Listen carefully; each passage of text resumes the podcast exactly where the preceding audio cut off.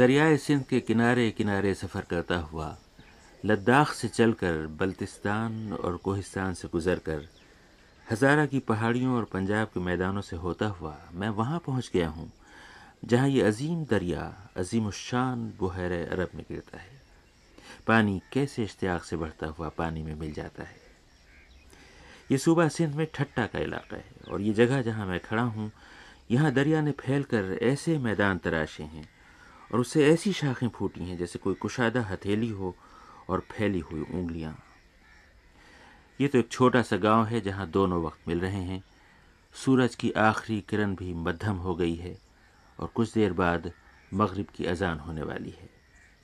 इस वक्त मुझे वहाँ पंद्रह सौ मील दूर, बारह हज़ार फुट की बुलंदी पर लद्दाख में बौद्धों की वो खानका याद आ रही है जहाँ मैं सूरज की पहली किरण के साथ पहुँचा था तो कमसिन बच्चे और बौद्ध राहिब सुबह की इबादत में मसरूफ़ थे।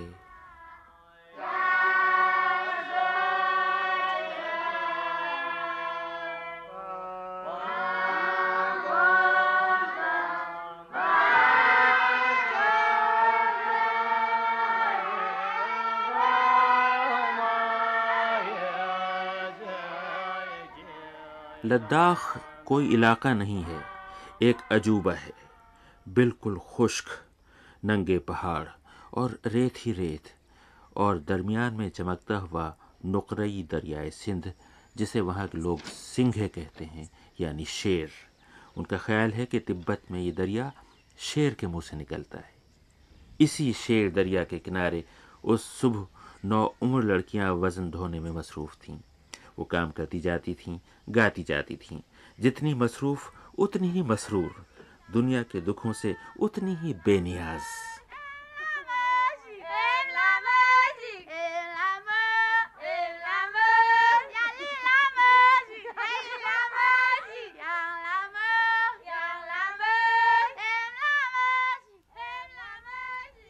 मैंने अपना सफ़र एक छोटे से गाँव उपशी से शुरू किया था। गैर मुल्कियों को हिंदुस्तानी फ़ौज उससे आगे नहीं जाने देती। वहाँ उपशी में छोटे से दरिया के किनारे मैंने भेड़ें चराने वालों का नगमा सुना था। एक किनारे पर चरवाहा कोई कदीम गीत गा रहा था और दूसरे किनारे पर फौजी टैंक जदीद गोले दागने की मशक कर रहे थे। वो आवाज़ें आज भी मेरे कानों में महफूज हैं।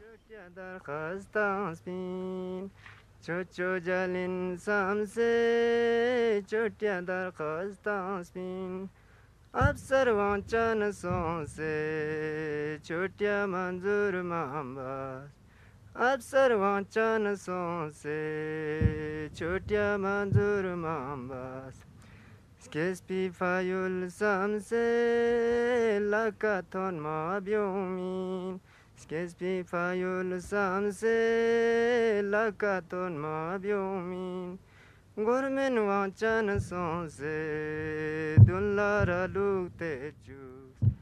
हिमालय के पिछवाड़े कराकरम से इधर लद्दाख की वादी में कितने बहुत सारे मंजर मैंने देखे थे कितनी बहुत सारी आवाज़ें मैंने सुनी थीं वो सब याद आती हैं।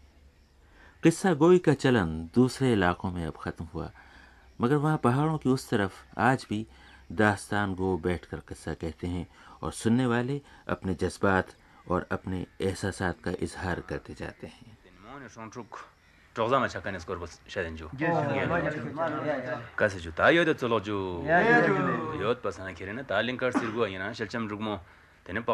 ताबंदा हो रही गलपो मतलब दागी गलपो के नाक्से सिर गलपो। तेरे ना चलो गलपो मांगबो सेटी यूटीज मल्टी तांसे मने।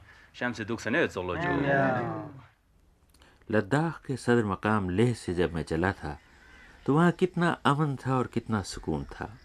न फसाद न खोरेजी न कत्लो गारतगरी और न जराइम मुझे वहाँ से लौटे चंद हफ़्ते गुजरे थे कि खबर मिली कि ये लानत वहाँ भी पहुँच गई है और लोग एक दूसरे को मारने लगे हैं ये खबर सुनी तो मुझे लेह का वो नौजवान बहुत याद आया जो उस रोज़ बंसी बजा रहा था सुख की बंसी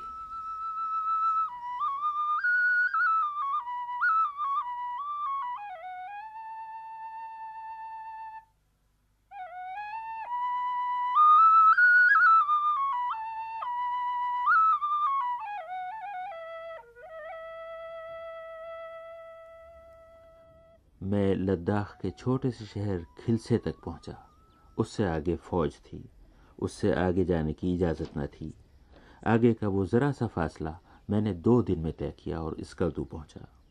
तंग वादियों में शोर मचाता, सर पड़कता, दरियाए सिंध स्कर्दू में आकर यूँ फैल गया था जैसे थक कर गर्म धूप में लेट रहा हो। बल्तिस्तान का इलाका बिल्कुल ही जुदा इलाका था।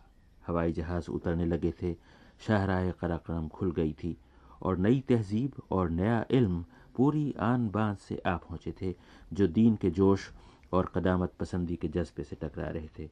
और ये ख़त्ता जदीद और कदीम के दरमियान इस तजब्जुब का शिकार था कि किधर जाए और किधर न जाए। स्कर्दू चिलास और बिशाम का ये बल्तिस्तान और कोहिस्तान का ये सारा इलाका एक कशमकश का इलाका है। और उसके बाद पंजाब है। जाना, पहचाना, देखा, भाला और मानूस। मैं रेलगाड़ में बैठकर काला बाग जा रहा था। राह में कोई फ़कीर करबला की दास्तान कह रहा था।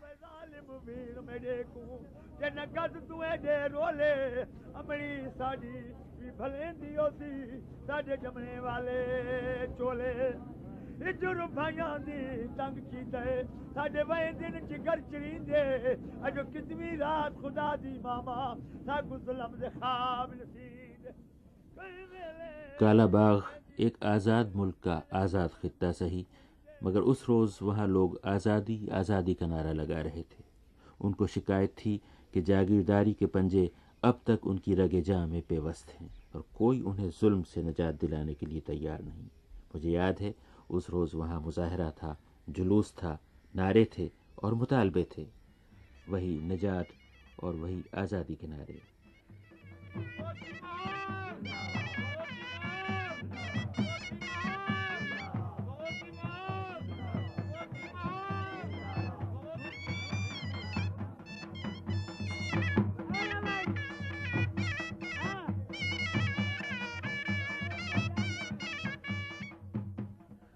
कालाबाग से मैं दरिया सिंध के करीब दाऊद खेल गया था। ये कदीम और ये पसमानदा इलाका किसी तरह सनती इलाका बन गया था। और सनती तरक्की ने आकर वहाँ की तहजीब में वहाँ के तमद्दन में अजब रंग खोल दिए थे। किसी मस्जिद के लाउड स्पीकर पर को नौजवान, कोई खुशगुलू नौजवान नगमा सरा था। छल्ला फुल करिए, छल्ला फुल करिए, ढोल मेरा जीवे, मुझा न थीवे, होश रखवाला काली कमली वाला, होश रखवाला, काली कमली वाला और अब दरियाए सिंध के किनारे मियावाली का इलाका था। मसाइल में दबा हुआ, कुचला हुआ इलाका। यहाँ तहजीब की शक्ल बदल रही थी। यहाँ ज़बान और बोली बदल रही थी। लद्दाखी, पलती और हिंदकों के बाद वही मिठास में डूबी हुई सराय की आ गई थी, जो कानों में रस खोले और दिलों में यूँ उतरे कि गहराइयों को छू ले। किसी मुशायरे में कोई सराय की नज्म पढ़ी जा रही थी।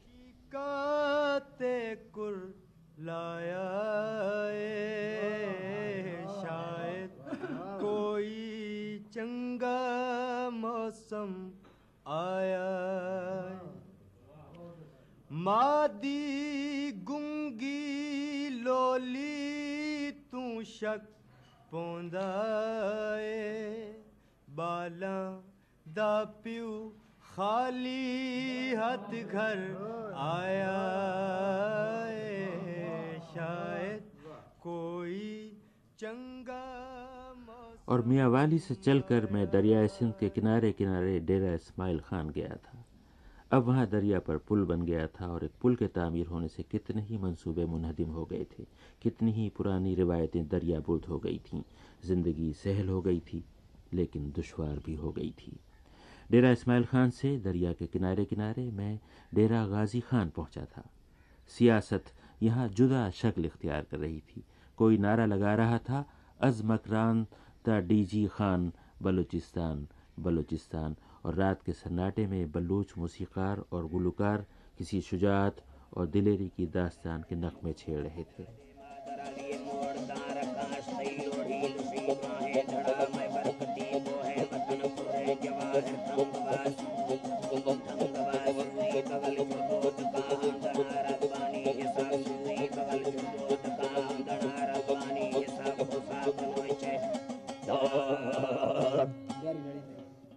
वहीं डेरा गाजी खान की फजाओं में उस शाम ताने गूंजी थीं और पहाड़ों से उतर कर आने वाले एक जवान ने साजों के दरमियान कैसी सदा बुलंद की थी।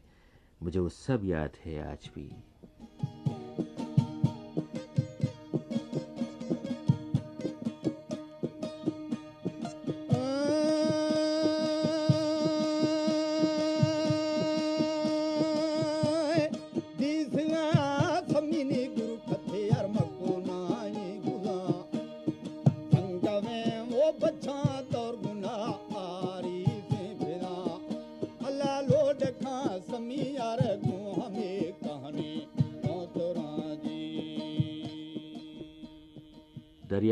के किनारे सफ़र करता हुआ मैं सखर पहुँचा था। वहाँ के लोगों के दुख सुख मैंने करीब से देखे थे। उनके मसले ध्यान से सुने थे। उनकी परेशानियों का हाल जाना था। मगर ज़िंदगी का कारोबार जारी था। कहीं शादियाने बज रहे थे। मैं समझा किसी जवान का ब्याह है।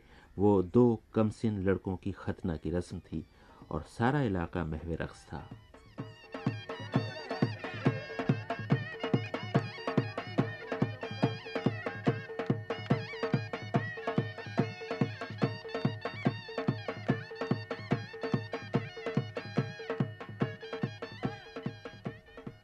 सखल से इस अजीम दरिया के किनारे किनारे मैं लाड़काना और मोहनजोदाड़ो गया था।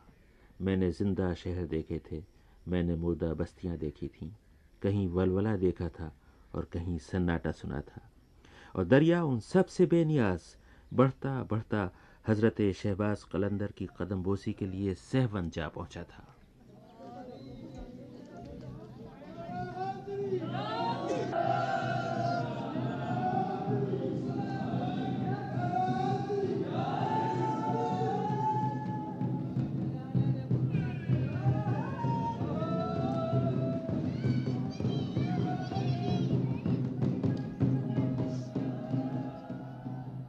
सहवन शरीफ की ऊँची गलियों से गुजरकर मैं हैदराबाद की रेशम गली में जा पहुँचा। कभी ये कैसा मोहब्बतों का शहर था कैसी नफरतों ने इसमें घर कर लिया? एक कशीदगी थी, एक खींचातानी थी, खौफ था, अंदेशे थे और मिजाज में और एहसास में एक अजब गर्मा गर्मी आ गई थी।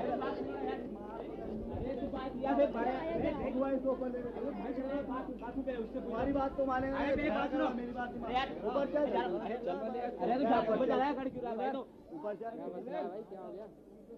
मगर फिर वही बात कि ज़िंदगी का कारोबार कभी बंद नहीं हुआ। हैदराबाद के बाजारों में रौनक थी चहल पहल थी। सारे बाज़ार ग्राहकों और ख़रीदारों से भरे हुए थे।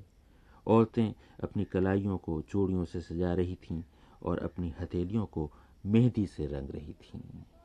शादी की मेहंदी नहीं मुलाकात की मेहंदी नहीं मोहब्बत की मेहंदी नहीं दुल्हन की मेहंदी ईद की मेहंदी ईद की मेहंदी।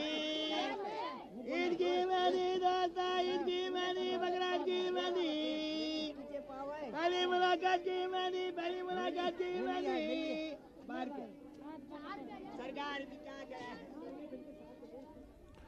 और फिर मैं सुजावल और ठट्ठा से होता हुआ यहाँ इस इलाके में आ गया हूँ, जो दरियाए सिंध का दहाना है। यहाँ अमन है, यहाँ सुकून है। मोहब्बत है, रवादारी है। अभी ज़रा देर पहले एक गाँव में सिंधी मूसीकार कितने प्यार से गा रहे थे।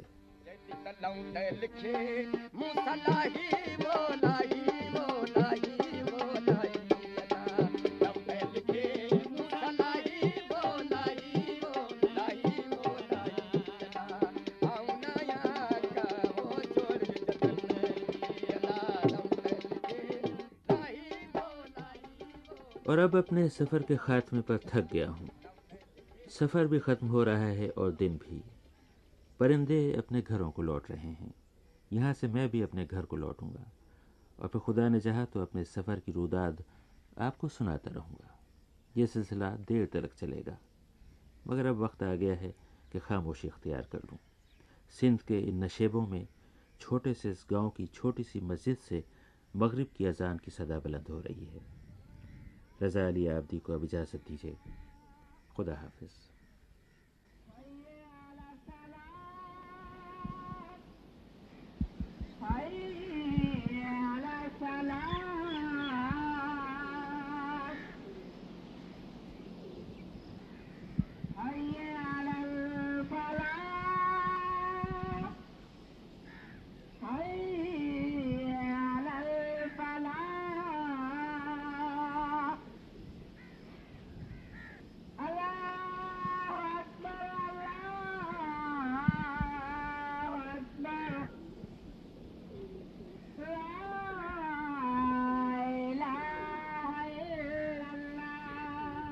पार्ट टू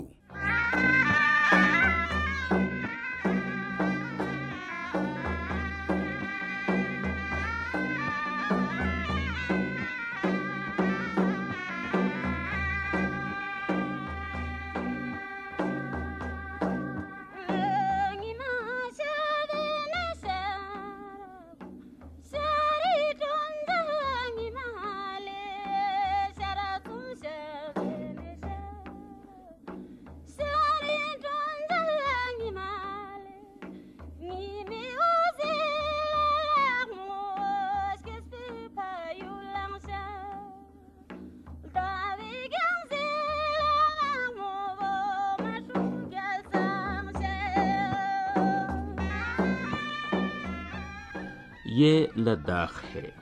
हिमालय के पिछवाड़े अनगिनत बर्फानी चोटियों से परे और कराकरम के पहाड़ों से इधर। ये लद्दाख है खुश्क, पथरीला, रेतीला, बंजर और देखने में उजाड़। ये लद्दाख है और इसके बीचों बीच चांदी की रंगत जैसी दूर तक चली जाने वाली एक लकीर। और यही सिंध है दरियाए सिंध। अंदर कहीं चीनी तिब्बत में झील मानसरोवर के पास कैलाश के पहाड़ों से ये दरिया यूँ निकलता है, जैसे छोटे बच्चे को माँ ने बना संवार कर खेलने के लिए घर से बाहर कर दिया हो। कम से कम मुझे तो ये बच्चा नज़र आया। ऐसा दरिया जिसे मैं उस रोज पायचे चढ़ाकर नंगे पाँव पार कर गया था। मगर यहाँ के लोग कहते हैं कि ये घर से निकला हुआ बच्चा नहीं, ये शेर के मुँह से निकला हुआ दरिया है। सिंघे खबब, सिंघे शेर और खबब मुँह। तिब्बत से निकलकर छोटे से कस्बे दम चुक के मकाम पर यह शेर दरिया लद्दाख में दाखिल हुआ तो मैं उस सुबह से देखकर हैरान रह गया। मैंने तो इसे नीचे मैदानों में देखा था, समंदरों की तरह कुशादा, तूफानों की तरह जोरावर चटानों से टकराता, वादियों में शोर मचाता, मैदानों को जल थल करता। ये दरिया वहाँ बारह पंद्रह हज़ार फुट ऊपर लद्दाख की रेतीली वादी में किसी नौखेज लड़की जैसा नज़र आया।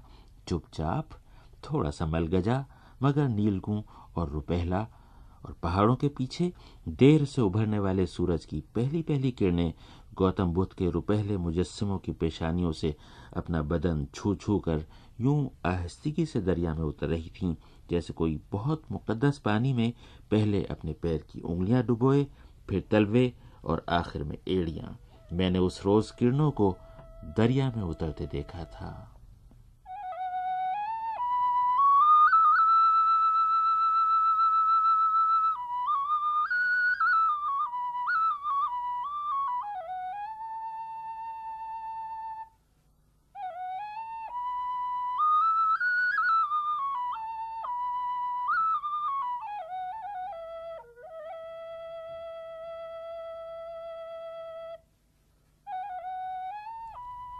लद्दाख पहुँचा तो उसे वैसा बिल्कुल ना पाया जैसा मैंने सोचा था।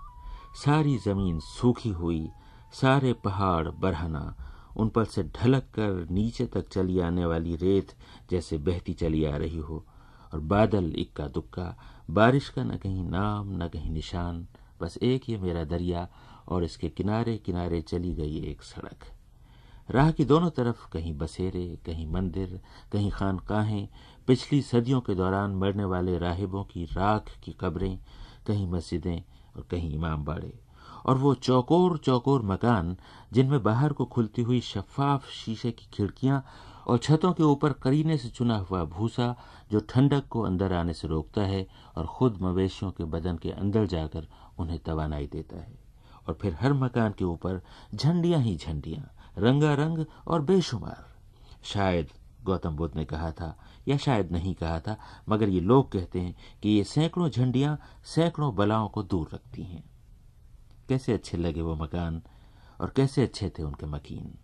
सुर्ख गालों वाले बच्चे, आड़ू नाशपाती और खुबानी जैसे रुखसारों वाली, घने घने सियाह बालों वाली औरतें, गठे हुए कसरती बदन वाले, छोटे छोटे कद वाले मर्द, सबके बदन पर मोटा ऊनी जुगा और सबकी छोटी छोटी मंगोल आँखों में कुछ सुकून, कुछ मुसरत और कुछ तमानियत की आमेजिश। इन्हीं लोगों में मुझे अकबर लद्दाखी मिले। कमाल के इंसान हैं। लद्दाख से इन्हें निकाल लेना ऐसा ही होगा जैसे दिल्ली से कुतुब मीनार को निकाल लेना। अपनी सरजमीन को, उसके बाशिंदों को, उनके रस्म रिवाज को यूँ जानते हैं कि बयान करने पर आ जाएँ तो वो तो शायद कहते कहते थक जाएँ मगर सुनने वाला भला क्यों उगता है?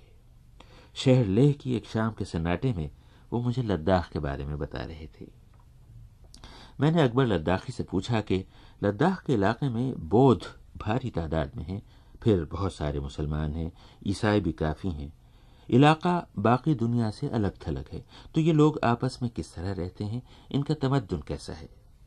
इलाके में जो एक मजहबी रवादारी मेल मिलाप और आपसी भाईचारगी है वो शायद दुनिया के बहुत कम इलाकों में हो।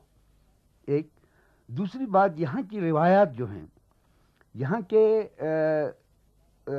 महफिल के आदाब जो हैं या यहाँ के बातचीत के जो तो, तो तरीक़े हैं वो नहायत ही पुरतकल्लुफ़ और बहुत ही दिलपजीर है।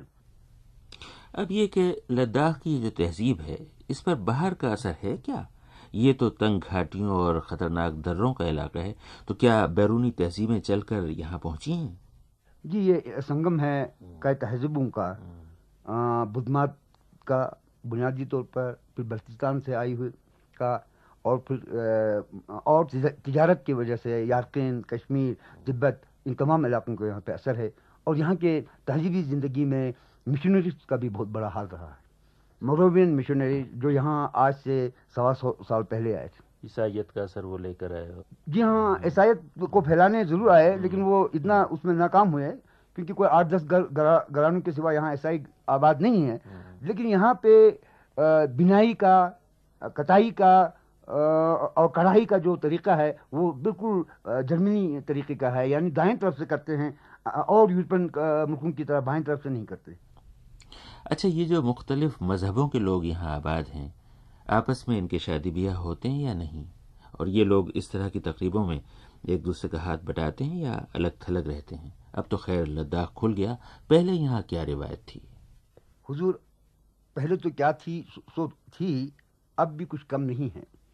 मुझे को लीजिए, मेरी माँ एक बहुत ही मोजिज बौद्ध ख़ानदान की है। ज़ाहिर है कि मेरे पूरे नानिहाल बौद्ध हैं।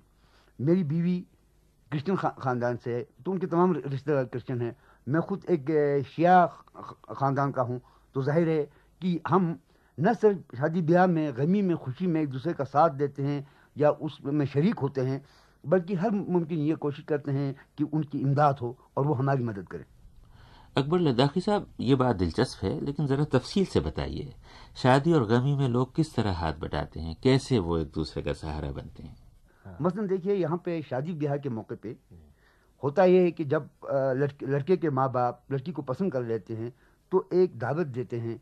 उसको कहते हैं, फैसले का शराब नोशी, फैसला करने का शराब नोशी। उस दिन वो अपने तमाम रिश्तेदारों से माफ़ी चाहते हैं। माफ़ कीजिएगा, हमने आपको इतला नहीं दी। असल में चाँद तारू ने को देखा तो नजूमी ने कह दिया कि ये लड़की हमारे लड़के के लिए अच्छा है। अब हम आपकी इजाज़त से इस अपने लड़के का शादी करना चाहते हैं। आइए तारीख का फैसला करें। फिर तारीख का ही फैसला नहीं होता।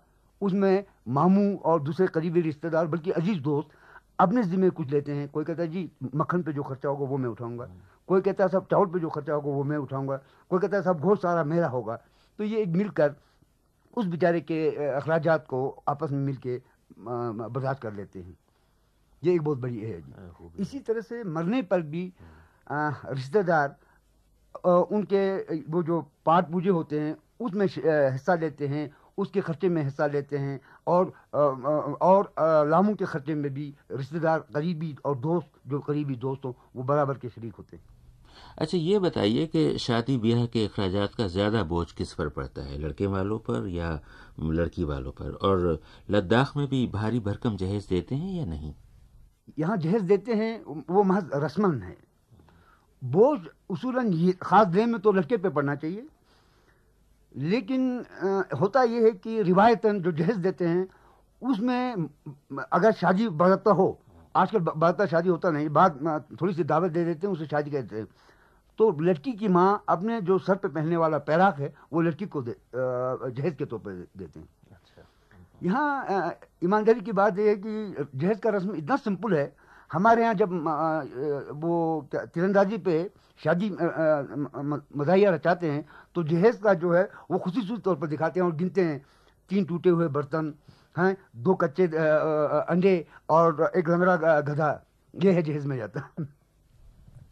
तीरंदाजी की आपने बात की। मैंने सुना है कि लद्दाख में इन दो खेलों यानी तीरंदाजी और पोलो का बहुत रिवाज है। जी हाँ पोलो तो लगता यूँ है कि जब से मुसलमान यहाँ आए खसूसन शकर चिकतन के मुसलमान आए तब से पोलो शुरू हुआ है। और हर गाँव में जहाँ मुसलमान हों ज़्यादातर, या नज़दीक मुसलमान रहते हों, एक पोलो ग्राउंड होता है जिसे शकरन कहते हैं। पोलो ज़माने माजी करीब तक एक मुकाबले का खेल नहीं था। ये एक समाजी बात थी, लोगों के मिलने के लिए। जिस किसी के पास अच्छा घोड़ा हो, वो घोड़े पर चढ़ के आया, बम सुना बम उस आवाज़ को कहते हैं जो ये इधर देते हैं, ड्रमों पे सब पोलो शुरू होने वाले तीन बम हुए, लोग अपने घोड़ों पे आए और दो हिस्सों में तकसीम होकर पोलो खेलते थे। उसमें खास रूल भी नहीं था। ये खिलाड़ियों की तादाद भी मुकर नहीं था। खेत की लंबाई, चौड़ाई का भी कोई ख़ास ख्याल नहीं रखा जाता है। अब पोलो ने यहाँ पे काफ़ी तरक्की किया है। कुछ कवानीन बन गए हैं, कुछ कैदे बन गए हैं और लोग आज पहले से बहुत ही बेहतर पोलो खेल रहे हैं। अच्छा अब कुछ तीरंदाजी के बारे में बताइए। लद्दाख वालों की ज़िंदगी में तीरंदाजी को क्या मकाम हासिल है और इसकी यहाँ इस इलाके में क्या अहमियत है?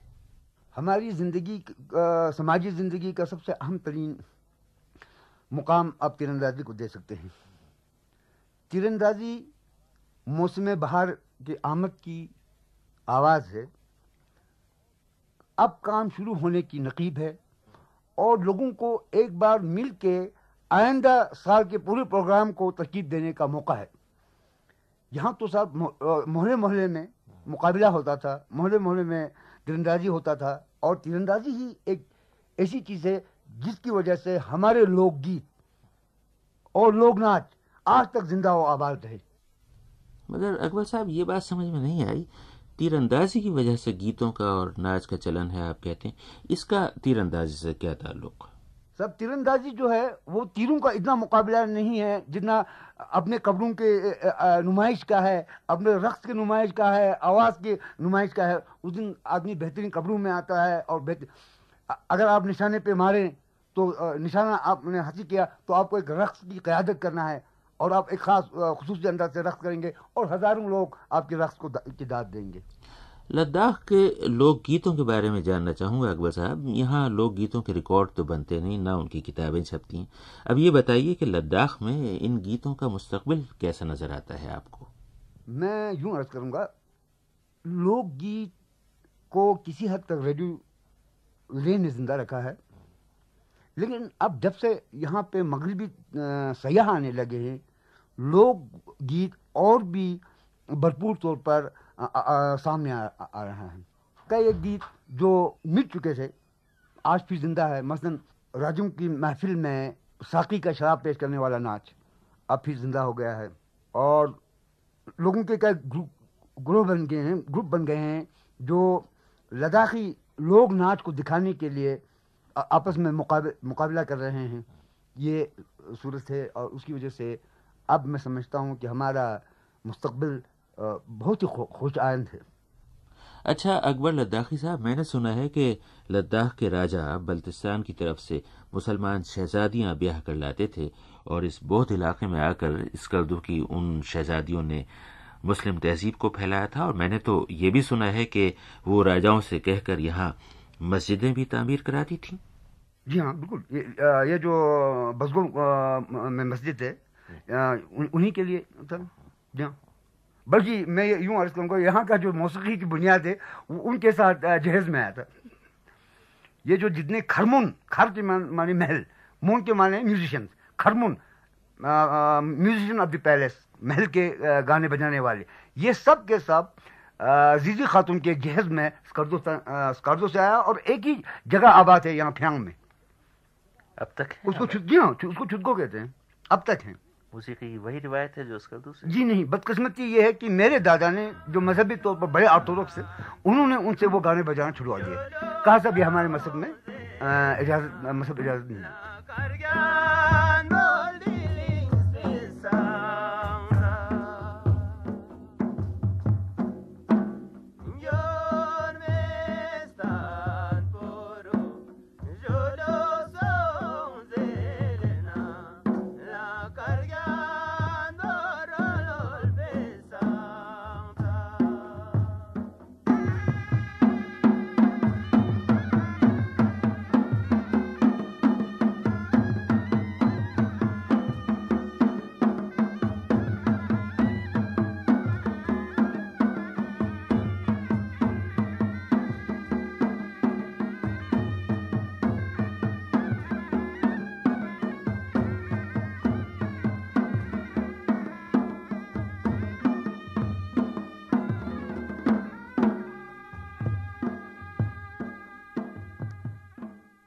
पार्ट थ्री छुके छुजुर जुने बुलबुले छाजत पिन। चुलो चुलो यो से बुलबुले चार्या। फिर वही दरियाए सिंध का किनारा है और वही दोनों जानब लद्दाख के ऊँचे मगर बंजर और संगलाख पहाड़, जिनके दामन में हर तरफ़ पत्थर बिखरे हुए हैं, और घास का एक तिनका भी नज़र नहीं आता। लोग कहते हैं कि चाँद पर उतरकर उसका नज़ारा करना मुश्किल हो तो जाकर लद्दाख की ज़मीन देख लो। मैं लद्दाख गया तो मगर चाँद जैसी ज़मीन नहीं, बल्कि चांदी जैसा पानी देखने। सरहद पार तिब्बत के इलाके में कैलाश की पहाड़ियों से निकलकर दरियाए सिंध यहाँ आ गया है, और मैं एक छोटे से गाँव में आ पहुँचा हूँ जो देखने में दरियाए सिंध के किनारे, लेकिन हकीकत में एक पहाड़ी नाले के किनारे आबाद है। दरिया बहुत नीचे घाटी में है और ये नाला जाकर उसमें गिर रहा है। यहाँ कुछ खेत लगे हैं, कुछ दरख्त उगे हैं, जिन्हें वो दरिया नहीं, ये नाला सैराब कर रहा है। इन्हीं के बीच पाँच दस कच्चे घरौंदे हैं और ऊंचाई पर भेड़ बकरियों का एक फार्म है और वहीं कोई चरवाहा गा रहा है।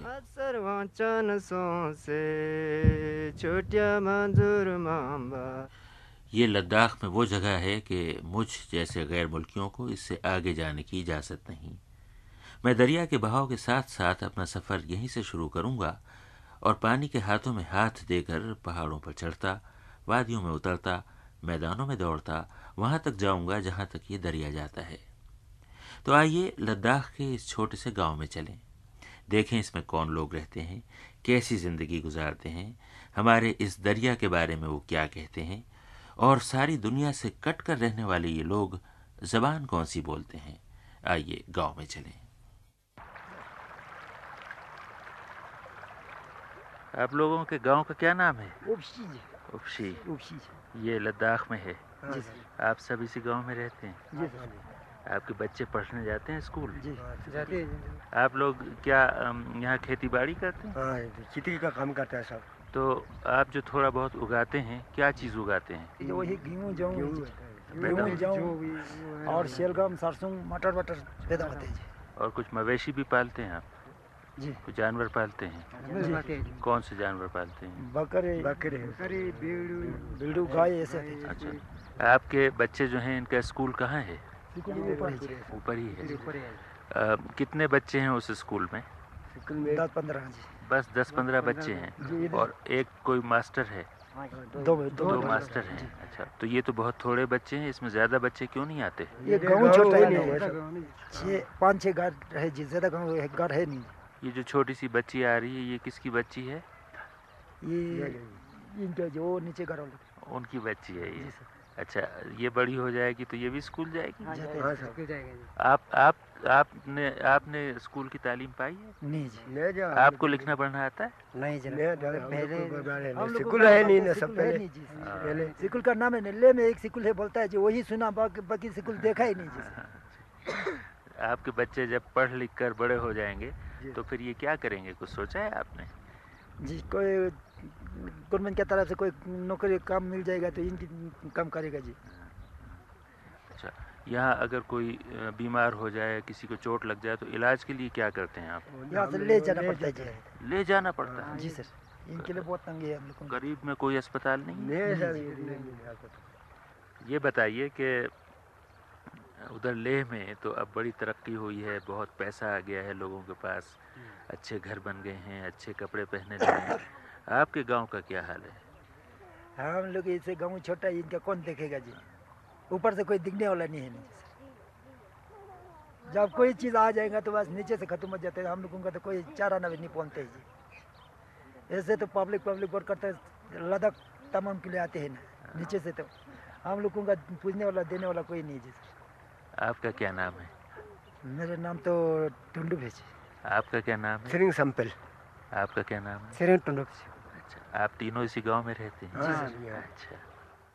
अब सवाल ये है कि उपशी से लगा लगा जो दरियाए सिंध बह रहा है जो वसी और अरीज खित्तों के बदन में शहरक बनकर बहता है यहाँ लद्दाख के इन गरीब किसानों को कितना फैज़ पहुंचाता है? ये लोग इस दरिया से कितनी मोहब्बत करते हैं और इससे कितने वाकिफ हैं? आइए इनसे पूछकर देखें कि इस दरिया का क्या नाम है। सिंह है। दरिया। दरिया सिंह। सिंह। हाँ। अच्छा। इसका क्या मतलब होता है सिंह का? सिंह का मतलब देना खत पता नहीं ये इसके बोलता है जो वो उधर बहुत दूर से चना से ये इसका पानी आता है ये ये शेर का मुँह जैसा है, वो इसी में पानी आता है इसका सिंह दरिया नाम रखा है बोलते हैं जी। आपको पता है कि ये दरिया फिर बहता हुआ कहाँ तक जाता है? ये आता है जो वो कांगरी बोलता है इसे आता है जी। हाँ। जाता है पाकिस्तान जाता है पता नहीं है है जी कहाँ पहुँचते पाकिस्तान। दूर जाएगा वो तो बहुत दूर जाएगा। जी। मगर ये दरिया तो आपके बहुत करीब है और यहाँ हरियाली बहुत कम है। क्यों? ये पानी इधर पानी मिलता नहीं है। मिलता नीचे से चले जाता है ऊपर ले नहीं सकते। अच्छा दरिया बहुत हाँ, नीचे हाँ, है। पानी का ये दरिया का पानी का हम लोगों का कोई फ़ायदा नहीं है वो नीचे से चला जाता है हम लोग ऊपर रह जाते हैं। दरिया है लेकिन बेकार है। बेकार है ये इसमें दरिया में बाढ़ आती होगी तो आपके घरों तक पानी आता है यहाँ तक? घर तक तो नहीं आता ये खेती वित्ती नुकसान कर देता है जी बहुत बढ़ेगा तो। अच्छा। हाँ, खेती ले जाता है दरक वरक ऐसे सामने लगा तो ये इसके। नुकसान तो बहुत करते हैं जी फ़ायदा कुछ नहीं है इससे। ये कैसा दरिया है जो नीचे मैदानों में जाकर करोड़ों को ज़िंदगी अदा करेगा? यहाँ बुलंदियों पर लोग कहते हैं कि इससे हमें नुकसान तो है, फ़ायदा कुछ नहीं। उपशी से जरा ऊपर भेड़ों और बकरियों का सरकारी फार्म है। इनसे पश्मीना हासिल होता है। वही नर्म और मुलायम ऊन के श्रीनगर में, जिसकी एक एक सादा और मामूली शाल बारह हज़ार रुपए की देखी थी मैंने। मैं फार्म में पहुँचा तो उसी चरवाहे के पास जो अभी इन पथरीली ज़मीनों में नगमों की फ़सलें उगा रहा था, उसका नाम मोहम्मद अली खान था। सीधा सादा, भोला, तमीज़दार और हर बात में सर सर का इजाफा करने वाला। मोहम्मद अली खान ने मुझे पश्मीने की बकरियों के बारे में बहुत कुछ बताया। इस फार्म में सात सौ बकरियाँ हैं। साल में एक बार इनके बालों में कंघी की जाती है और कंघी में फंसकर जो मुलायम बाल उतरते हैं, वही रईसों की शालों, स्वेटरों, जुर्राबों और दस्तानों में ढल जाते हैं। एक एक बकरी से 200 से लेकर 500 ग्राम तक पश्मीना उतरता है। और ये बकरियाँ बस यहीं इतने ऊँचे इलाकों में होती हैं, नीचे मैदानों में नहीं होती। चूँकि कीमती होती हैं, इसलिए इनकी निगरानी के लिए चरवाहे रखे जाते हैं। वो ना हो तो पहाड़ों से उतरने वाले भेड़िए इन्हें खा जाएँ। इनकी हिफाजत करते करते चरवाहों को इनसे लगाव तो ज़रूर होता होगा और ये खुद भी अपने छोटे छोटे दिलों में अपने इन निगहबानों के लिए वो जज्बे ज़रूर महसूस करती होंगी, जिनका इनके यहाँ कोई नाम ना होगा। बस ये कि इनमें कोई तसन्नो ना होगा, कोई बनावट ना होगी, कोई गरज ना होगी। मैं इनके दिलों में तो ना झाँक सका। अलबत्ता मोहम्मद अली खान से बातें करते करते बातों का रुख इधर को एक बार मोड़ा ज़रूर। अभी अभी उनका गाना सुना था मैंने पूछा कि जब आप अपनी भेड़ बकरियों को चराने वहाँ ऊपर चरागाह में ले जाते हैं तो वहाँ अकेले में गाते हैं कभी जी अकेले में भी गाते हैं सर और मिल के भी जाते मिल के भी गाते हैं सर और अगर पीछे कभी कभार हमें दुख होते हैं मतलब हाँ। ये गम होते हैं उस वक्त हमने आगे पीछे ये लड़कियों के साथ भी गाते हैं सर हम्म, हम्म। आप जो ये भेड़ें बकरियाँ आप पालते हैं कुछ चराने ले जाते हैं इनसे तो आपको बहुत मोहब्बत हो जाती होगी। जी सर हमें बहुत बच्चों की तरह इनको सुबह सवेरे हमने ये इनको घास डालते हैं सर और दिन को हमने वहाँ चराने के लिए ले जाते हैं सर और सुबह शाम सुबह शाम इनकी हमने शर्टों को साफ़ करते हैं सर और अच्छी तरह से हम इनको दूध पिलाते हैं सर और पानी भी पिलाते हैं सर। इनको पहचानते हैं आप? इनके कोई नाम वगैरह भी रखते हैं कभी? इनका हमने नाम ऐसे रखे हैं जब इनकी कानों पर अलग अलग नंबर लगाते हैं सर। इनके नंबर से हम पता चलते हैं कि फ़लाना बकरी कमज़ोर है फ़लाना बकरी अच्छा है इसी से हम पता चलते हैं सर। आप तो अपने भेड़ बकरियों से इतनी मोहब्बत करते हैं। वो भी आपसे करती हैं वो आपको पहचानती हैं? वो हमें बहुत पहचानते हैं जब जहाँ हमें वो कहीं ये इस तरह बड़े बड़े पहाड़ों पर जाते हैं तो हमने उसको बुलाएगा तो फलाना नंबर के हिसाब से हम बुलाएगा तो वो वापस भी आते हैं जब और वो खुद ही हम, मेरा, हमारा आवाज़ सुनेगा तो वो अंदर से चिल्लाने शुरू करते हैं सर। इसलिए बहुत हमें, वो लोग हमें हमसे बहुत प्यार करते हैं सर। उपशी में दरियाए सिंध के एक किनारे पर ये सादा लोह चरवाहा मुझसे बातें कर रहा था और दूसरे किनारे पर फौजी टैंक गोले दागने की मशक कर रहे थे। हर बार जब गोले फटते थे, मैं घबरा कर उधर देखता था, मगर फार्म में पलने वाले छोटे छोटे मेमने आँखें मूंदे, सोते रहते और कभी सर उठा के बिना देखते। मैं तो ठहरा अजनबी, वो तो पैदा इसी शोर में हुए होंगे। नए ज़माने के ये नए शोर आए तो पुराने वक्तों के सुख चैन जाते रहे। वो कदरें, वो रिवायतें, वो शौर वो एहसास, उन सबको नई तहजीब निगल गई। ये बात मैं नहीं कह रहा, ये बात उस रोज़ लद्दाख के एक बुज़ुर्ग क्लोंग रगजी नंगल साहब ने कही थी। वो लेह के कदीम बाशिंदे सिटीज़न काउंसिल के सदर, साहिब इज़्ज़त और साहिब हैसियत इंसान हैं। लेह में एक बड़े अहाते में कुशादा मकान था। उनका बहुत अच्छे फर्नीचर, कालीनों और आरायशी साजो सामान से मुजयन क्लोंग रगजी नंगल साहब जितनी अच्छी बातें कर रहे थे, उतनी ही अच्छी उर्दू भी बोल रहे थे। मैंने उनसे पूछा कि पुराने ज़माने में जब श्रीनगर से आपके लद्दाख तक पहुँचने में सोलह दिन लगते थे और नई तहसीब को उठाकर यहाँ लाने वाले खच्चर और टट्टू अभी नापैद थे। उस ज़माने में लद्दाख के लोग कैसे होते थे? पुराने ज़माने में लोग सीधा सादा, एक दूसरे का मोहब्बत, मज़हब को कोई नाम और निशान उनके ज़बान पर नहीं होते थे। अगर बुद्धिस्ट है तो वो मंदिर में जाकर पूजा करेंगे और मुस्लिम होते तो वो मस्जिद में जाकर पूजा करेंगे। वैसे बैठने, खाने, पीने का रिवाज जो है, वो हर एक का एक जैसे तरीके थे। लेकिन ज़माना, आप, तरक्की का ज़माना आ गया है। दुनिया की हर एक जगह से लोग यहाँ पहुँचे हैं। लेकिन आप हालात ये हो रहा है कि आजकल मज़हब जो है, वो हर एक ने मज़हब को इस्तेमाल करना शुरू कर दिया है। अच्छा ये बताइए कि तहजीब कैसी थी? कदरें कैसी थी? लोग एक दूसरे का कितना ख्याल रखते थे पहले ज़माने में? पहले ज़माने में ये होते थे कि नाले से कोई पानी आ रहा हो तो हर एक मज़हब के लोग हमें हिदायत करते थे कि इस पानी में आप लोग हाथ न डाल लीजिए नीचे पानी पीने वाला होगा। तो हम बचपन में कोई भी बच्चा, कोई भी आदमी पानी दूसरी जगह या किसी बर्तन में ले जाकर सूखे ज़मीन के ऊपर पीता था और वहाँ पर हाथ धोते थे। इस वक्त उसी नाले में आप पेशाब करना शुरू कर दिया ये था। और रास्ते पर कोई पत्थर अगर वहाँ रहा हो तो किसी को ठोकर लग जाएँगे। ये हर एक मज़हब में ये हिदायत था कि रास्ते को साफ़ करते चले, लेकिन इस वक्त रास्ते को बिगाड़ते जाते ज़माना ये हालत है। अब ये बताइए कि तजारती माल कैसे आता जाता था? सौदे कैसे तय होते थे और लेन देन क्यों कर होता था? अब वहाँ हम मिसाल तिब्बत की तरफ़ जाते थे तो मिसाल जैसे किरगे वगैरह तो हमारा एग्रीमेंट यह होता था कि ज़बानी होते थे, उस वक्त लिखा पढ़ी तो होते नहीं। मिसाल के तौर पर जान पहचान तो होती ही, उनके साथ तो हमने करना ही है। लेकिन आप देख लीजिए, ये एक हैरान कन बात है कि एक आदमी, यानी एक मैदान में दो आदमी मिल जाते हैं, वहाँ से घोड़े पर सवार होकर वहाँ से आ रहे हैं। एक आदमी यहाँ से जा रहा है तो कहते हैं, कहाँ जा रहा है? कहते सौदा लेने। फिर उसने सौदे का बात हो रहा होते हैं। तो उसके बाद फासला होते हैं, हम दोनों आइंदे के साल के लिए सौदा करेंगे।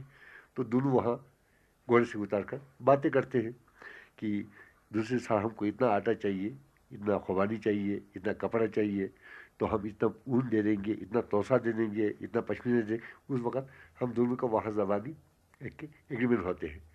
तो उसके बाद वहाँ हम दोनों मिलकर दूसरे साल के लिए जिस हिसाब से हमने सौदा किया लकड़ी लेते हैं दोनों के हाथ में वो काट देते हैं तोड़ देते हैं। सूखी लकड़ी। सूखी लकड़ी। ताकि हमारा ये है कि अगर ये एग्रीमेंट तुम दोनों में आपस में नहीं बना तो किसी ने बेईमानी किया है तो उसके बाद इस सूखे लकड़ी की तरह तुम मर जाएँगे।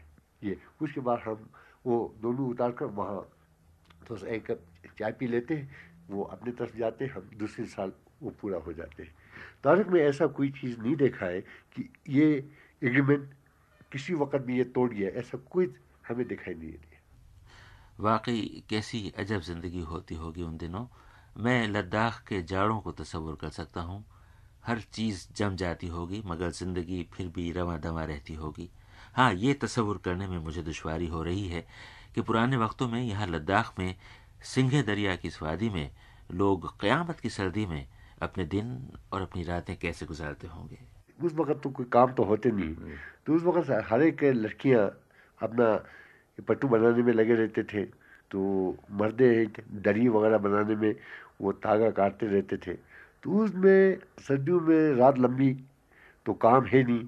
तो हाँ गाँव से कोई आदमी होते हैं अच्छे खासे उनको ये पहले ज़माने का कोई कहानी वगैरह वो सुनाते रहते हैं।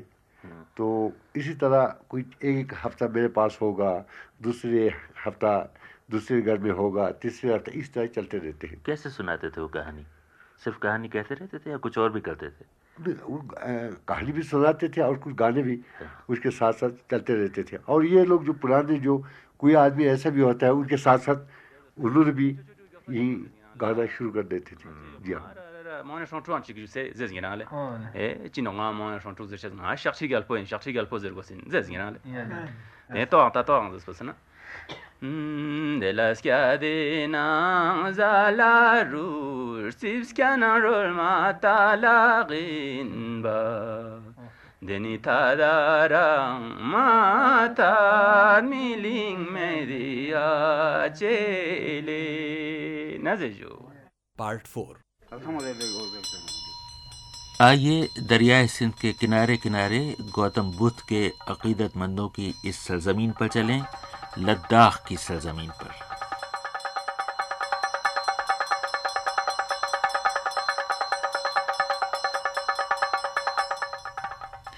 दरिया सिंध के किनारे पाँच दस घरौंदों के गाँव उपशी से मैं दरिया के बहाव के साथ साथ चला तो मेरी पुश्त पर तिब्बत और मेरे सामने लद्दाख था। किसी जमाने में ये सारा इलाका तिब्बत था। कोई खित्ता छोटा तिब्बत कहलाता था और कोई बड़ा तिब्बत। कहते हैं कि हज़रत ईसा से दो तीन सौ साल पहले दर्द बाशिंदे और बाद में कश्मीरी भिक्षु लद्दाख पहुँचे और इस सरजमीन पर गौतम बुद्ध की तालीमात का प्रचार किया। ये छोटे छोटे कद छोटी छोटी आँखों वाले, ऊनी कपड़ों में लिपटे हुए लोग मार्फत और हिदायत की राह पर चल निकले कि किसी तरह निर्वाण हासिल हो और किसी तरह बार बार जन्म लेने के चक्कर से निजात मिले। हाँ तो उस रोज हम उपशी से चले। हमें दरिया के दाएँ किनारे पर लेह की तरफ़ चलना था।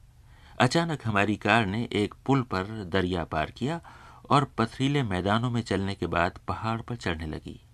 वही बंजर पहाड़ जिन पर रेत बिखरी थी, पत्थर फैले थे और उन सब के ऊपर बर्फ़ जमी थी।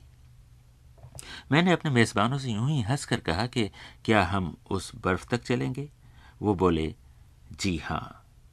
लद्दाख में किसी को उर्दू आती हो या ना आती हो, जी और जी हाँ ज़रूर कहा जाता है और बड़े अदब से कहा जाता है। पहाड़ पर चढ़ते चढ़ते वाकई बर्फ़ करीब आ गई। पहाड़ी नालों में पानी जमा हुआ था और सन्नाटा था। कि अचानक मर्दों और औरतों की आवाज़ें बच्चों का शोर और मुर्ख की बांग सुनाई देने लगी। मैंने खिड़की से झाँक कर बाहर नहीं, ऊपर देखा। वहाँ मकान ही मकान बने हुए थे। तले ऊपर, आगे पीछे छोटे छोटे घरों दे बेतरतीबी से चुने हुए थे। ये लद्दाख के पहाड़ों में छुपी हुई इस इलाके की सबसे बड़ी बौद्ध खानकाह थी। खानकाह को यहाँ गोम्पा कहते हैं। ये एक बहुत पुराना मगर बहुत शानदार गोम्पा था, जिसके गिर्द बौद्धों की आबादी थी। वहाँ कारें खड़ी करने के लिए बड़ी जगह बनाई गई थी। कई कारों में बहुत से गैर मुल्की आए हुए थे। यहाँ हरेक का खैर मकदम किया जाता था, क्योंकि गोम्पा में दाखिले का टिकट दस रुपये है और सयाहों का ये शौक सयाहत बौद्धों की आमदनी का वसीला बन गया है। ये हमिस गोम्पा था। लद्दाख का सबसे बड़ा, आलिशान और मालदार गोम्पा क्योंकि इससे वाबस्ता ज़मीनें बहुत हैं और उनसे आमदनी बहुत है। बड़े बड़े लकड़ी के चौकटों वाले दरवाज़ों से गुजरकर बल खाती पथरीली सीढ़ियाँ तय करके हम ऊपर गोम्पा के दालान में पहुँचे। इतना बड़ा दालान और इतना लंबा चौड़ा पत्थरों का फर्श कि जब यहाँ जून जुलाई में हमिस का मेला होता है और सैकड़ों बौद्ध औरतें और मर्द अपना लद्दाखी लिबास पहनकर मौसीकी की थाप पर रक्स करते हैं तो तीन तरफ़ बने हुए बालाई बरामदों और चौथी तरफ़ महल जैसी ऊँची इमारत के झरोकों से हजारा गैर मुल्की उनका नज़ारा करते हैं। जब न ये सड़कें खुली थीं और न हवाई जहाज़ चले थे तो हिंदुस्तान के वज़ीर अजम जवाहरलाल नेहरू भी घोड़े पर बैठकर यहाँ आए थे। गोम्पा की नशस्तगाह में मुझे उनकी तस्वीर दिखाई गई। हम इस गोम्पा का अपना बहुत बड़ा कुतुब खाना है। इसमें गौतम बुद्ध के मुजस्मों पर सोना चढ़ा हुआ है और चांदी के सूपा बने हुए हैं। ऊँची ऊँची लकड़ी की छतें, बहुत ऊँचे रोशनदानों से छन कर आती हुई धूप सारा सारा साल जलने वाले चिराग, कपड़ों में लिपटी हुई किताबें, दीवारों पर शबीहें बड़े बड़े बर्तनों में भरा हुआ मुकद्दस पानी, पुजारियों के खाने के लिए रखा हुआ सत्तू। ये तो गोम्पा के अंदर की सूरत थी। बाहर बरामदे और कोठलियाँ बनी हुई थीं, जिनमें लकड़ी के धुरों पर चरखियाँ खड़ी थीं। हर चरखी से चार चार हत्ते निकले हुए थे। जायरीन उन्हीं को घुमाते हैं। हमें पता न था कि क्यों घुमाते हैं, मगर उस रोज़ जी न माना और हमने भी वो चरखियाँ घुमाने की ठानी। मेरे साथ अकबर लद्दाखी थे, जो इस इलाके को खूब जानते हैं। हम दोनों ने चरखियाँ घुमानी शुरू की। आइए आगे चलें और इन्हें घुमाते चलिए। हाँ ज़रूर घुमाइए। जी चलते जाइए और घुमाते जाइए हाँ। इनके घुमाने से क्या होता है ये सवाब हासिल होता है जैसे कि आपने इनके अंदर पड़े हुए पुतियों को पढ़ लिया हो। जैसे हम तस्बीह के वो सवाब कमाते हैं। जी। अच्छा बज़ाहिर ये ढोल जैसे हैं जो चरखियों पर लगे हुए हैं जी। और इसमें चार चार हत्ते निकले हुए हैं हाँ। ताकि इन्हें घुमा सके। जी हाँ। इस पर पाली में गालिबन जी नहीं संस्कृत होगा ओरिजिनल संस्कृत में संस्कृत में। कोई मंत्रा लिखा हुआ है लिखे हुए हर। एक पर और ये रुपहले और सुनहरे निहार चमकदार और। खूबसूरत और इस पे बेल- का काम किया हुआ है कॉपर और बेल बूटे हाँ, बने हुए हाँ। लेकिन ये तो छोटी छोटी चरखियाँ हैं। इसके आगे हम। चलें तो ये पत्थर चुने हुए हैं इसके। अंदर एक और बड़ी ये चरखी देखिए लकड़ी का है ये बहुत बड़ा ढोल जैसे इसकी- घुमाते हैं। हाँ ये कभी पेंटिंग किया हुआ था खूबसूरती के लिए फिर ये एक कोठरी है जिसमें झुक कर दाखिल होते हैं। इसके अंदर एक बेहद बड़ा बेहद बड़ी चरखी लगी ठहरिए ठहरिए ये सब आप मुझे हाँ। ए, ए, मैं घुमाता हूँ। कहते हैं ये दुनिया का सबसे बड़ा घूमने वाला ये है। हम लोग चूँकि बहुत ऊंचाई पर हैं जहाँ हाँ, पहाड़ी हाँ। नाले अभी उस- जमे हुए हैं यख यख बर्फ़ तो इसलिए यहाँ ऑक्सीजन कम है और ज़रा सी मेहनत करें तो हाँप जाते हैं। चलिए हाँपना मंजूर है लेकिन इसके साथ साथ इतना सवाब भी तो कमाया है। असल में ये ये भी बहुत मशहूर है कि एक ज़माने में जेजिस क्राइस्ट यहाँ तशरीफ़ लाए थे। अच्छा कश्मीर के बारे में तो वैसे भी बहुत रिवायतें। हैं कि हज़रत ईसा यहाँ आए होंगे तो इस यहाँ के बारे में बल्कि कहते हैं एक बहुत ही बड़ा सयाह और लेखक रशियन निकोलसन महज इसलिए रशिया से यहाँ आया था कि उस किताब को हासिल करे तो उस ज़माने का जो मैनेजर था हिंग्स मोनेस्ट्री का जिसे छजुत कहते हैं उसने सोचा कि आज यहाँ पे अंग्रेज़ों का इकतदार है कहीं वो किताब देख ले तो अंग्रेज़ कहेंगे साहब ये तो हमारी ज़्यारत गाह है और खा जाएगा इसी खौफ से वो किताब कहते हैं घुमा ली वो उसका ताल्लुक हज़रत ईसा से था? जी हाँ उनका यहाँ आने से था। उसमें एंट्री था कि वो यहाँ आए। अच्छा। अब तारीखी तौर पर कोई सही बात नहीं लेकिन हाँ। अच्छा। चलिए जब यहाँ से जा रहे हैं तो। कोने में एक छोटी सी चरखी लगी रह गई है। इस जवाब सवाब से भी क्यों महरूम रह जाएँ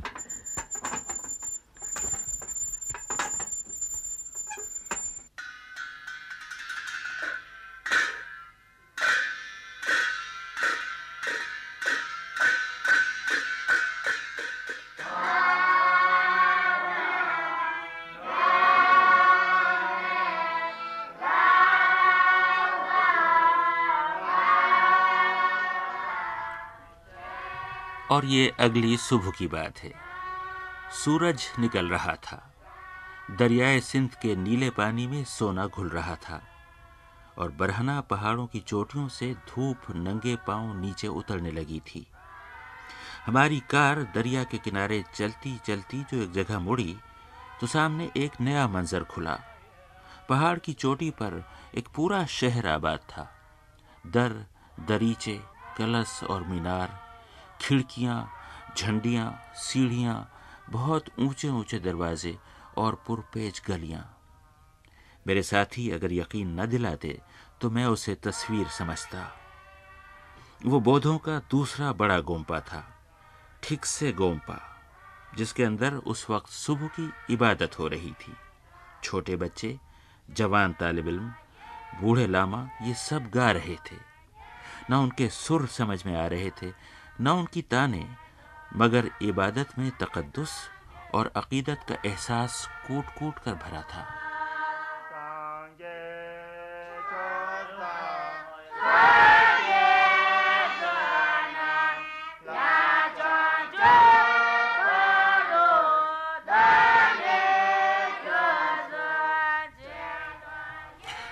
हमारी कार बल खाती सड़क के रास्ते, वहाँ बारह हज़ार फुट ऊपर ठीक से गोम्पा के सदर दरवाजे पर पहुँची। वहाँ भी गैर मुल्की सयाह आ रहे थे और दाखिले की रकम जमा हो रही थी। इस रकम से गोम्पे में नई नई इमारतों का इजाफा किया जा रहा था और एक तीन मंजिला इमारत के अंदर से तमाम छतें निकालकर उसके अंदर गौतम बुद्ध का बहुत ऊँचा और बिल्कुल नया मुजस्मा बनाया गया था, जिस पर सोने का पानी लीपा गया था। गौतम की पेशानी चमक रही थी और नन्हे बच्चे जो बड़े होकर लामा बनेंगे झूम झूम कर गा रहे थे।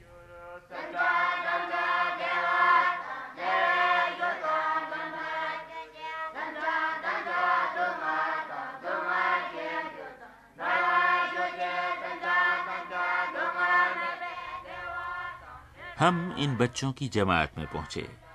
वही अंधेरी इमारत जिसमें बाहर के रुख खुलती हुई दो तीन खिड़कियाँ, जिनसे ताहद निगाह नज़र आता हुआ हमारा शेर दरिया।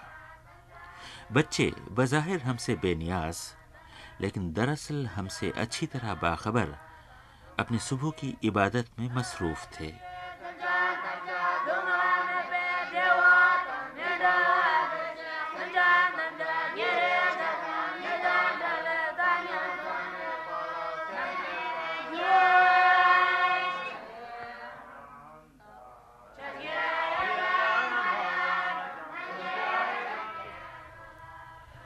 लद्दाख की इस खानकाह में लंबे लंबे कत्थई लिबास पहने ये बच्चे और ये नौजवान कौन हैं? ये क्यों पढ़ रहे हैं? क्या पढ़ रहे हैं? बड़े होकर ये क्या बनेंगे? हमने एक जवान से बात करना चाहिए। डरते डरते कि खुदा जाने ये हमारी उर्दू समझ भी पाएगा या नहीं। हमने वही रिवायती सवाल किया। आपका क्या नाम है? चंबा शरफ ये जो ये मोनेस्ट्री है इसका नाम क्या है? इसका नाम ठीक से कौन पाए। अच्छा ये कितनी पुरानी है? पाँच सौ साल पुरानी जी। आप खुद यहाँ क्या करते हैं? मैं खुद पढ़ा आप खुद भी हाँ, पढ़ते हैं? पढ़ते हैं। अच्छा यहाँ कितने लोग पढ़ते हैं? कितने बच्चे और बड़े मिलाकर कुल कितने पढ़ते हैं? अभी छोटे लोग ये बच्चे जो ये बीस के करीब और बड़े? बड़े अभी तो सौ के करीब हो गए। अच्छा। बड़े लोग अच्छा ये जो बच्चे पढ़ रहे हैं ये बड़े होके ये क्या बनेंगे? ये इस गोनपा में पूजा पाठ करने के लिए और लोगों को तालीम देने के लिए। अच्छा। ये सब लड़के हैं लड़कियों की तालीम नहीं होती? यहाँ लड़कियों के नहीं होती। आपकी आपकी जो अलग। अच्छा। जी। आपकी जो लड़कियाँ हैं उनकी अलग तालीम होती है? अलग दूसरे जगहों में कोई होते हैं। यहाँ इस गोनपे में अच्छा। जो सिर्फ़ लड़के तालीम अच्छा। हासिल करते हैं। अभी जो ये पाठ आप कर रहे थे ये क्या था? अभी ये कोई दुआ है?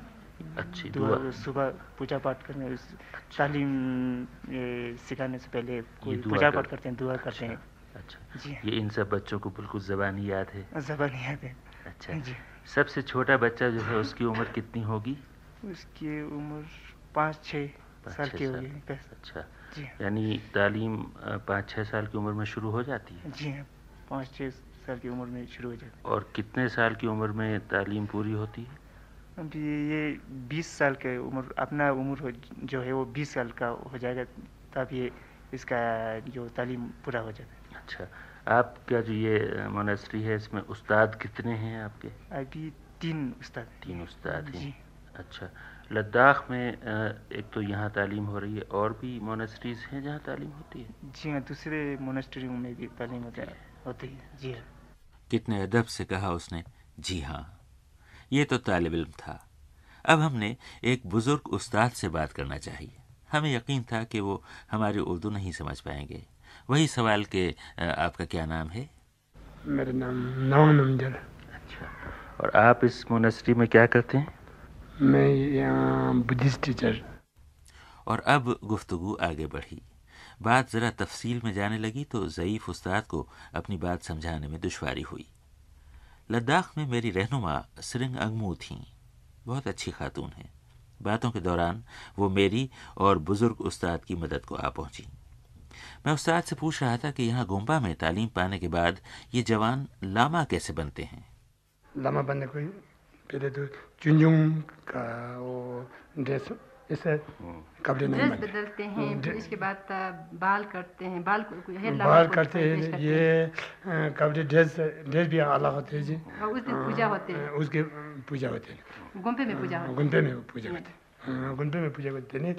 ये इसके बाद दो दिन के बाद साल के बाद गिजुल बनते हैं। इसके बाद गेलोंग बनते हैं। क्या सारे लड़के लामा बनते हैं या कुछ थोड़े लड़के लामा बनते हैं? और कुछ थोड़े थोड़े से। वो अपने मर्ज़ी से बनते थे इन बच्चों को अपनी मर्ज़ी से हो, होता है कि ये चाहे तो लामा बने चाहे तो ना बने? और तो किसी की तो अपने मर्ज़ी से बनते नहीं किसी तो माँ बाप ने बनते हैं। अच्छा आपके इलाके में सर्दी बहुत होती होगी जाड़ा होता होगा बर्फ़ पड़ती होगी।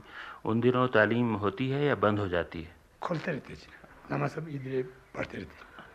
हैरत है, इतनी बुलंदी पर जहाँ हर चीज़ जम जाती होगी, वो हवा भी जिसमें ऑक्सीजन पहले ही कम है, उस मौसम में भी यहाँ पहाड़ की चोटी पर ज़िंदगी रवा दवा रहती होगी।